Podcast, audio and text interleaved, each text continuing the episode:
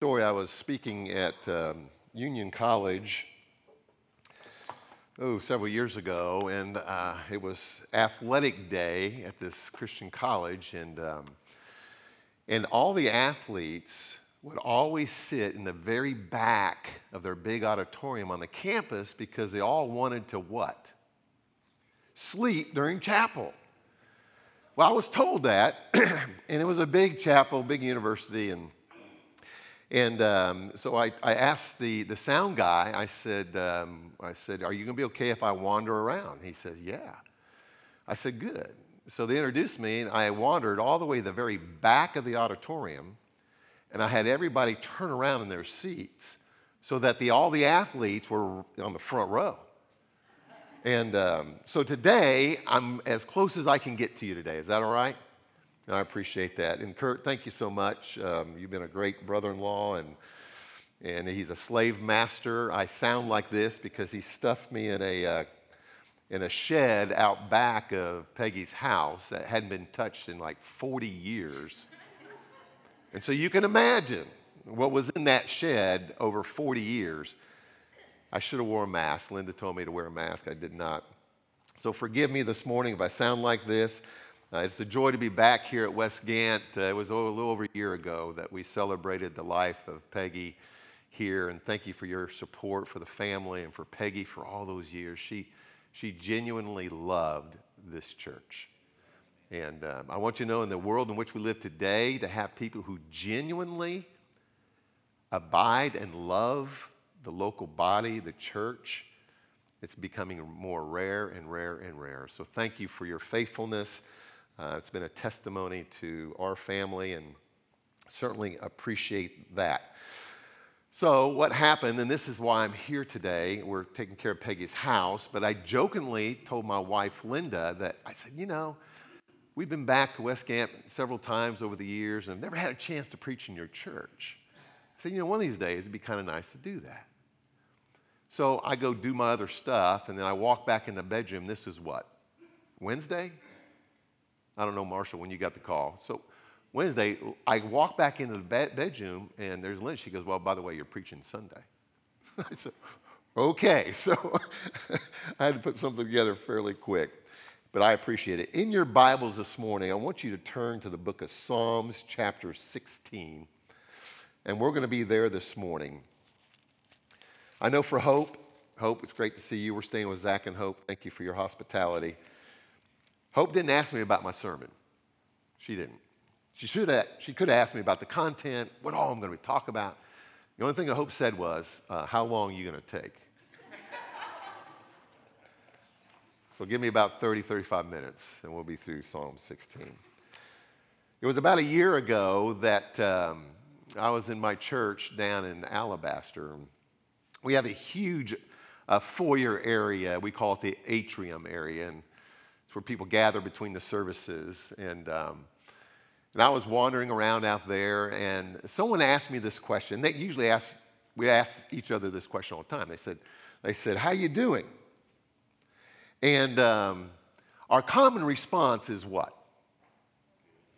I'm doing good, right? When your life could be a wreck, we just don't want anybody else to know our life is a wreck, but we'll say those comments. Oh, that's good. But it was interesting because I said, I'm good. And they said, Are you okay?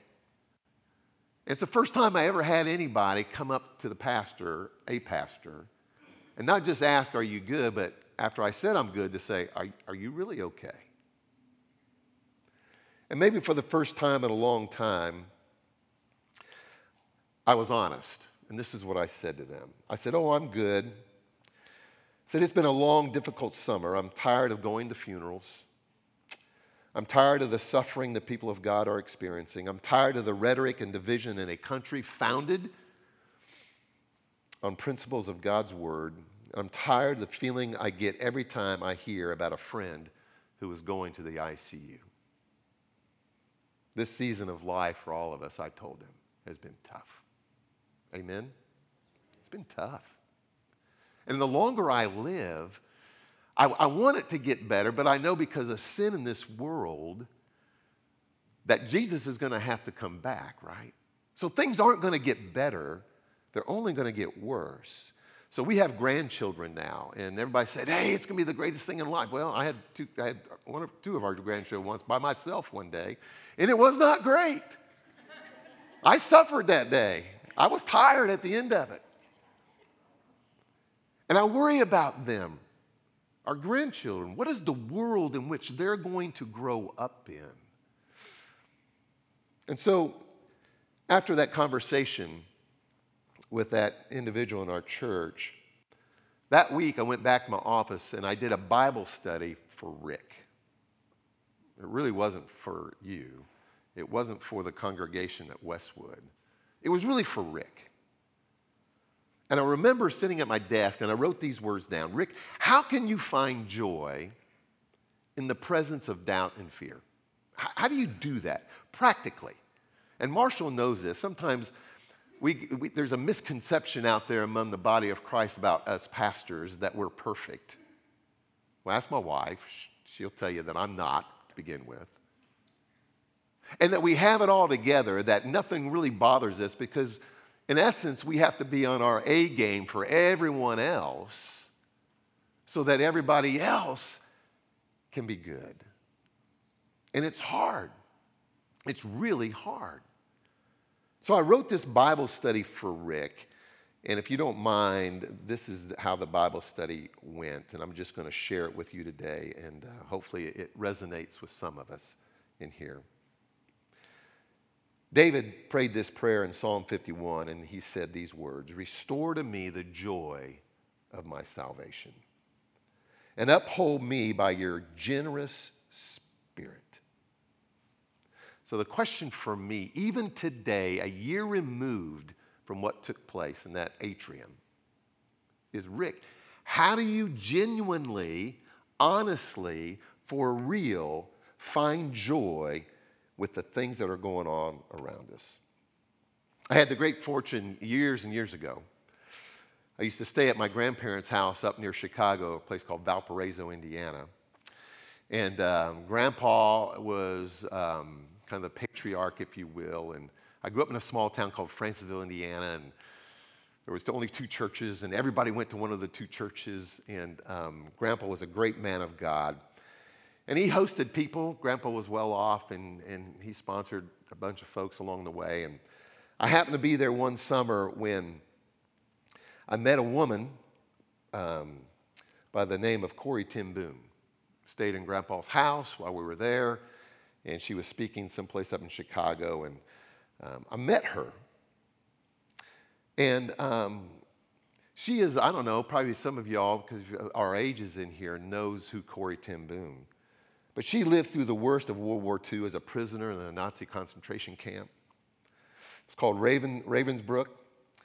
Thousands of prisoners there, mostly Jews, were slaughtered.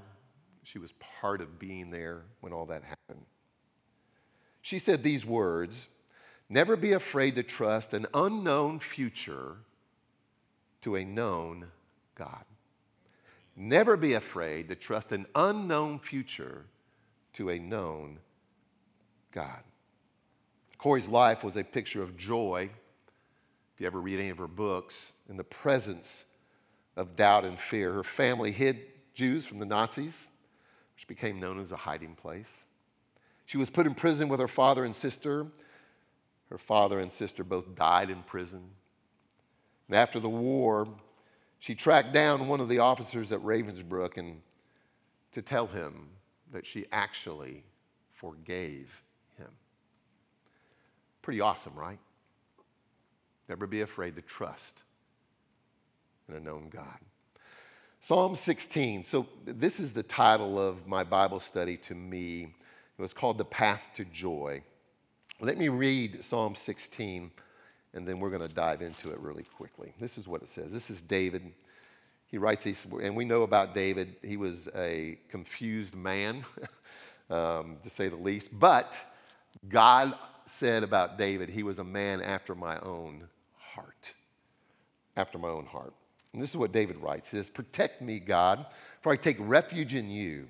I said to Yahweh, You are my Lord. I have nothing good besides you. As for the holy, holy people who are in the land, they are the noble ones. All my delight is in them. The sorrows of those who take another God for themselves will multiply. I will not pour out their drink offerings of blood. I will not speak their names with my lips. Lord, you are my portion and my cup of blessing. You hold my future. The boundary lines have fallen for me in pleasant places. Indeed, I have a beautiful inheritance. Verse 7 I will praise the Lord who counsels me. Even at night, my conscience instructs me. I keep the Lord in mind always because he is at my right hand. I will not be shaken. Therefore, my heart is glad and my spirit rejoices. My body also rests securely, for you will not abandon me to Sheol. You will not allow your faithful one to see decay. You reveal the path of life to me in your presence. In your presence, God, is abundant joy. In your right hand are eternal pleasures. I've got four things. Four things, four tools, if you will, that will help us in this thing called how do I have joy in the midst of everything that goes on around us, in the lives in which we live? Here's number one the path to joy. We must have a present relationship with Christ. Not a distant relationship, a present relationship with Christ. In verse 1, David says, He is my refuge. In verse 7, he says, He is my counselor and my instructor. In verse 8, he says, He is my protector. In verse 11, he says, He is an abundant joy. It's the picture of walking with a holy God who does all these things for us. So many Christians look at their relationship with Christ as a date on a calendar in the past where they made a profession of faith to Jesus. Amen. Praise God. But let me just tell you, it has to be more than that. It has to be more than just me going back and saying, on this date, I accepted Jesus. My question would always be so, what is Jesus doing in your life today? Are you living for him? To have that kind of relationship that's present, there's two things we got to have. It's like a marriage. You got to be able to communicate, you got to have some faith, right? You got to be able to talk and communicate, and you got to have faith. This picture of communication, what does it look like? John 15, 5, Jesus said these words I am the vine, and you are the branches. The one who remains in me, which literally means the one who remains, the one who continues to be present in me, and I in him, produces much fruit. But apart from me, he says, you can do nothing. In other words, when you're present with me, on a daily basis, I will promise you, you're going to do a lot more than you could without me. Because with me, you're going to produce fruit. Without me, you can't do anything. And then you got to have faith. Faith is what he has promised, and faith is what he has called you to be. By the way, as a Christian, he has called me. This is one of the most awesome things in the world. He's called me to be a co heir with Christ. Me, sinful me, the guy who, who, who, who walks this life and makes mistakes along the way, it's called me to be a co heir with Christ. It's hard to believe. 2 Corinthians 1:20 says this, for every one of God's promises is yes in him. Think about that. Every one of God's promises is a yes in him as I am present continually in Christ's life, in Him and mine, His promises are a yes to me. In Romans 8, Paul writes these words The Spirit Himself testifies together with our spirit that we are God's children, and if children, also heirs, heirs of God, and co heirs with Christ. I, it just, it's hard for me to fathom that I'm a co heir with Christ. It's hard for me to understand that. Paul writes in Galatians 5, he says, the only thing that counts is faith expressing itself through love. What kind of faith do I really have when it seems like the world around me is just falling apart. And by the way, everyone in here could count several things, if we think about it, in our lives that have been difficult or are difficult today.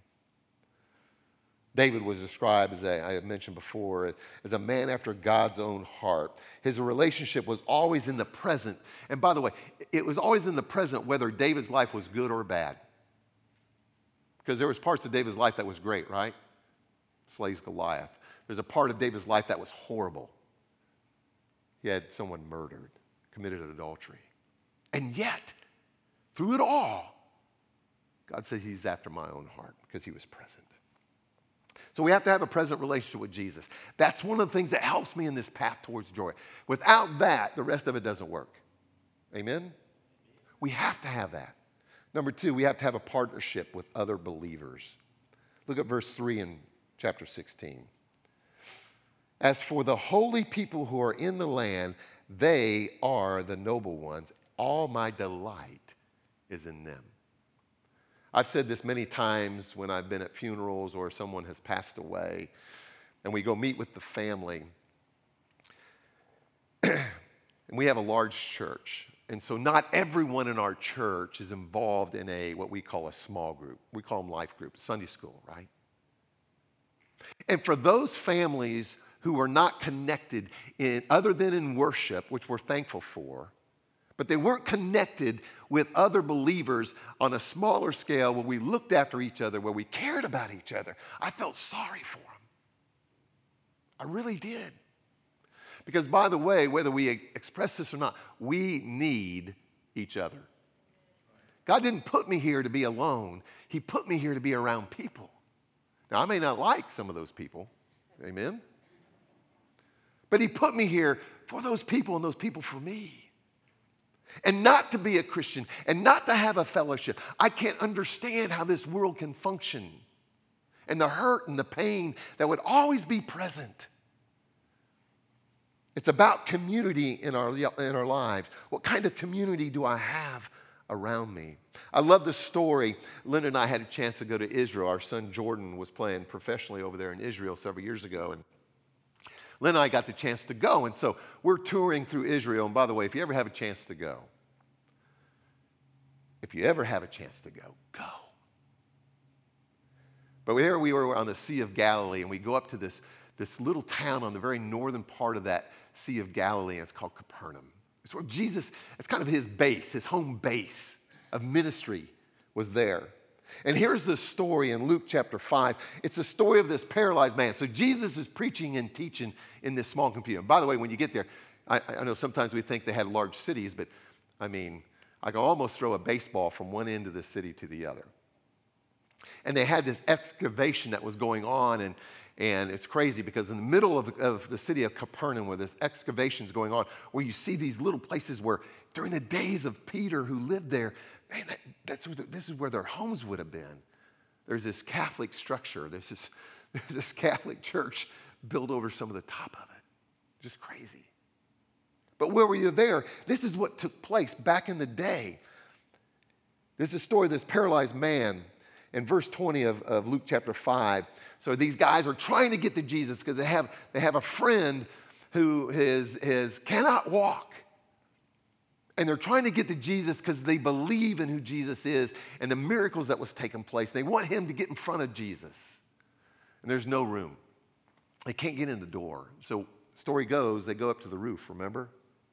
They go up to that thatch roof and they, they, they pull a hole out and they lower their friend into that hole. And this is what Jesus said. I love this. Verse 20 of chapter 5 of Luke. Seeing their faith. That's more than one, right? Seeing the faith of not only the paralyzed man, but the faith of those friends who were willing to cut a hole in somebody's roof and lower him down. Seeing their faith, he said these words Friend, your sins are forgiven. Then, after he healed the man, Jesus told him to get up, pick up your mat, and go home. Everyone was, was giving glory to God, and they were filled with awe community. We need people around us to help us through this life. When we share the burdens of others, we will see the awesome touch of God in their lives and also yours when we share those burdens. Who are the people that we surround ourselves with?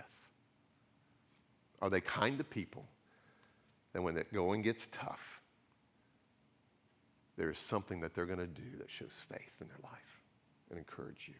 Present relationship with Jesus, with Christ, a partnership with other believers. Here's the third path to that joy a posture of praise. Verse 7, David said this I will praise the Lord. In verse 8, he said, I keep the Lord in mind always. In verse 9, he said, Therefore, because I praise the Lord and I think of the Lord always, because of that, he says, Therefore, my heart is glad and my spirit rejoices. By the way, that is praise and worship. That's what it is. That is praise in worship. Who do I praise? The Lord, because of everything He's done for me. When do I praise? David said, always. And why do I praise? Because it makes my heart glad and my spirit rejoices. Even in the most difficult times that can take place. Somebody asked me once, Well, Rick, give me the definition of worship. I was at a football game, okay, in Arkansas, never forget it. I was playing for a Christian basketball team back in the, those days, and we were playing the University of Arkansas's basketball team the next day. That night in Little Rock, they had a game between Arkansas and somebody else. I guess they played in Little Rock one, one game a year that, back in the day. We got tickets. We're sitting in the stands. Next to me, on this, in the seats, were three gentlemen, three men, wearing three piece suits. Every one of them. I mean, they were decked to the nines, they looked sharp. On top of their head was a hog helmet. You ever seen those things? I mean, we're SEC country, right? It's a carved out, it's a, it's a plastic thing, it's about that big, red. It was, a, it was a razorback hog that had a hole cut in it, and they put it on their head. And they were going to town. They listen, they could care less what anybody else thought. The only thing that mattered was what? They're Arkansas Razorbacks, right? I can go to an Alabama football game, have. Don't like to because there's just way too many people. And you know what? Here's the crazy thing. At that Alabama football game, where they are so passionate about their team, just like South Carolina, and Clemson. We got a rivalry within the family. You have these people that their life could be crumbling around them. There could be a divorce that's right around the corner. There could be sickness of cancer in their, in their home. You can have all these things, and for four hours, nothing else matters but that football game. By the way, that's worship. They're just worshiping the wrong thing. Amen? See, when, when we come to a genuine worship with God, nothing else matters in our life. That's what worship is. That's the definition of worship. It's when nothing else matters. See, the message of praise is a simple one I put my trust in you, God. Not in the world around me, not in my job, not in my family, not in my possessions. Praise is I put my trust in you in that verse 1 of chapter 16, David uses the word refuge, which literally means trust. He says, Protect me, God, for I take refuge in you. He's really saying, Protect me, God, for I put my trust in you. I don't put my trust in anything else. That's what praise is. I put my trust in you. So, how do I praise him through this doubt and fear? Joseph being sold by his brothers into slavery. Moses not being able to, to, to, go to the promised land. Job, who lost everything. Jonah being swallowed by a fish. David fearing for his life. And I could go on and on and on in the scriptures of those who had difficult times.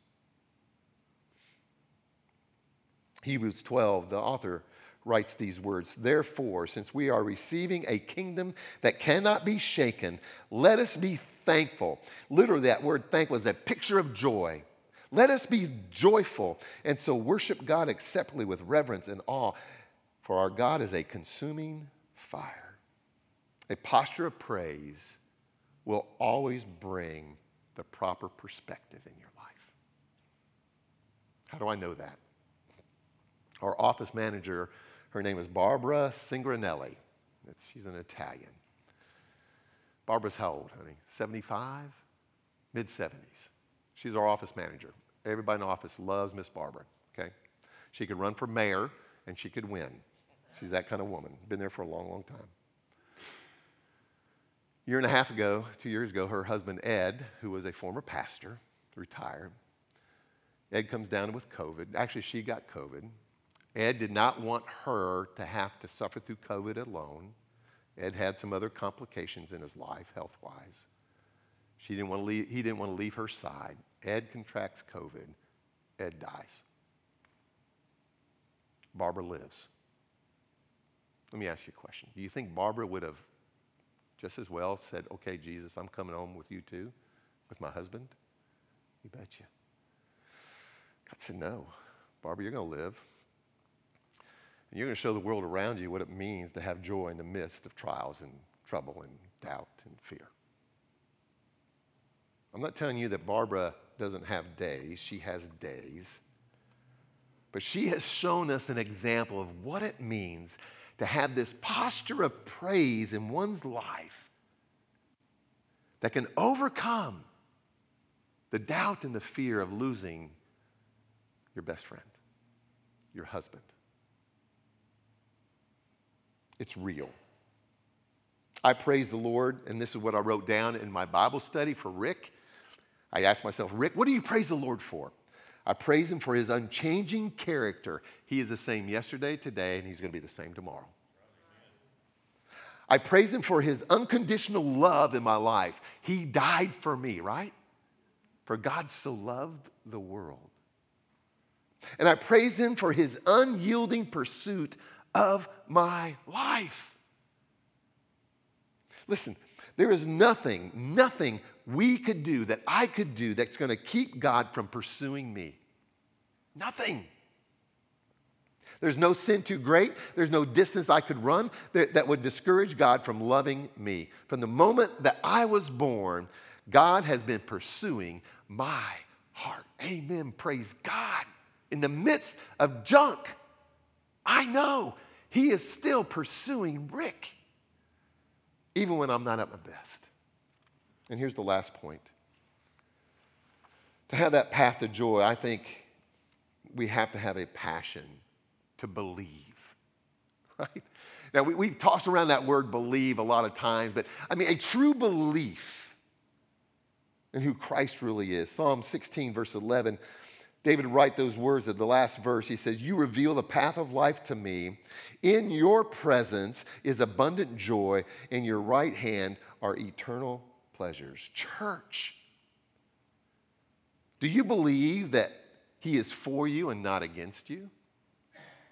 When, when things don't go right, are we too quick to say, God, why did you do that? Can I believe that He is for me in those moments that doesn't go my way? Do, I, do, do, do we believe that He has a plan for my life? Do I believe that He has forgiven me? Do I believe that He will comfort me? Do I believe that He will never leave me? Do I believe that He actually loves me? Do I believe that He died for me and He rose from the dead? Do we believe these things? And you know what? For the general people, we all say yes. And yet, sometimes our lives do not reflect that kind of belief. We'll believe that, yes, I know there's a Jesus. I know he died for my sin. I have a relationship with him because I invited him in my life, but we don't believe him totally for all those other things in my life. A passion to believe can be summed up in these two things, and I'm almost done, or these two questions. Number one, and this is what I wrote for me. By the way, this is just a Bible study I'm having in my office. Rick, do you trust the Lord enough to say, Not my will be done, but yours be done? Not my will, Lord, but your will. Do I trust him enough to say that? That all things, Rick, will work together for good. Do you believe that? And question number two Do I allow the joy of the Lord to be bigger than my doubts and fears? Do I allow that? Last scripture I'm going to have you turn to. I want you to turn, this is one of my favorite stories in the Bible. I want you to turn to Mark chapter 9. We're going to close here.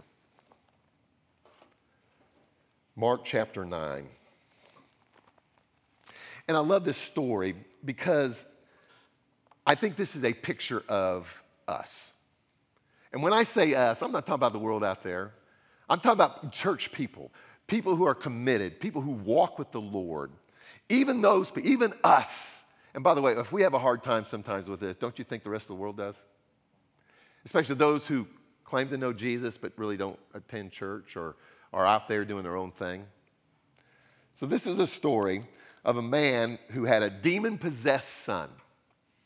Now, we all could probably say that we've had a demon possessed son in our lives, right? Now, this was real, okay? This was a real, and he had, he had been demon possessed for a long, long time.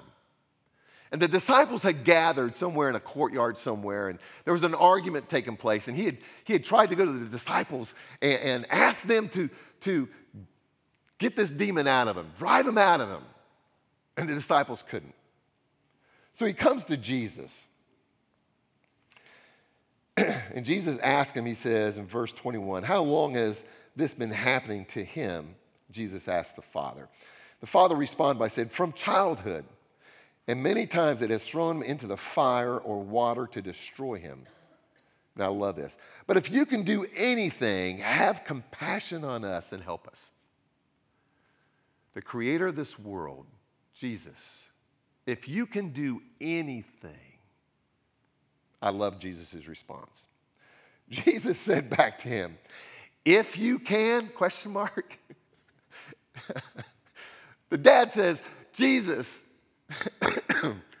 if, excuse me, Jesus, if you can do this. And Jesus responded, what are you talking about? If I can? You're, you're talking about the one who created him. Your son, I created him. You're talking about the one who was, who was there in the creation of this whole planet. You're talking about the one who, who eh, eh, shortly after, the, I'm going to go to the cross and I'm going to die for your son's sins and your sins and everybody around us. I'm that guy. If I can, love it. Jesus said, if you can, everything is possible to the one who believes. Look at verse 24, one of my favorite verses in the Bible, because I can relate.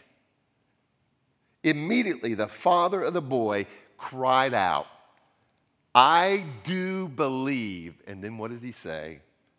Help my what? Say it again. Help my what? Unbelief. Jesus, there's that date and time, and I gave you my life and I meant it from my heart. I gave you everything. And you came in and you and, and now I'm a follower of yours. I'm a Christian. I believe you. I believe in who you are. But sometimes we have some unbelief, don't we? Sometimes, golly, really, Lord, can, can you work through that in my life? I mean, Lord, can, can, can I really get beyond this? That's a picture of unbelief, y'all. And at least the dad was honest, right? Lord, yes, I do believe, but help me in my unbelief. That path to joy, it requires belief in our lives. Corrie ten Boom, in the uncertainty of a cell, in her loneliness, in the death that was around her, in the cruelty of concentration camps, in the death of her father and the sister, through it all, her God was absolutely enough, right? Through all of her stuff, her God was absolutely enough. And this is what I said to Rick. I wrote this down. I said, Rick, as a genuine follower of Christ, you do not you do not ever, ever give up. You don't. Listen, y'all, I'm an old athlete, right? Played basketball for a long, long time at the highest level.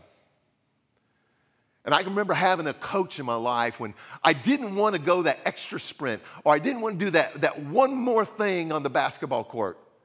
He looked at me and said, Rick, don't you ever give up. Or when I failed in the game before and I, I had a pity party about myself, he'd come to me and put my arm around me and said, Rick, don't you give up. That's what Jesus does. When things don't go right. He puts our arms around us and he says, Don't you ever give up. And that's what Paul writes in 2 Corinthians chapter 4. He says, We never, we do not give up because we have a treasure to share. That's the gospel of Jesus because there is victory in the affliction. I can have joy because of that, that victory. Because what is unseen is absolutely eternal. And that's my life. In Christ, I have eternal life. As Corrie said, and I wrote this down in my office Rick, never be afraid to trust that unknown future to a known God. Never be afraid to trust that unknown future to a known God. I believe that. I believe it. Because He has never failed me, and He never will. One day, Pastor Marshall said, We're going to get to heaven. Amen? Amen. Until he looks you in the eye and says, Okay, Rick, let's just go ahead and unfold your life. Thank the Lord, He's forgiven me for all that stuff, right? Thank the Lord. Because there's joy and victory.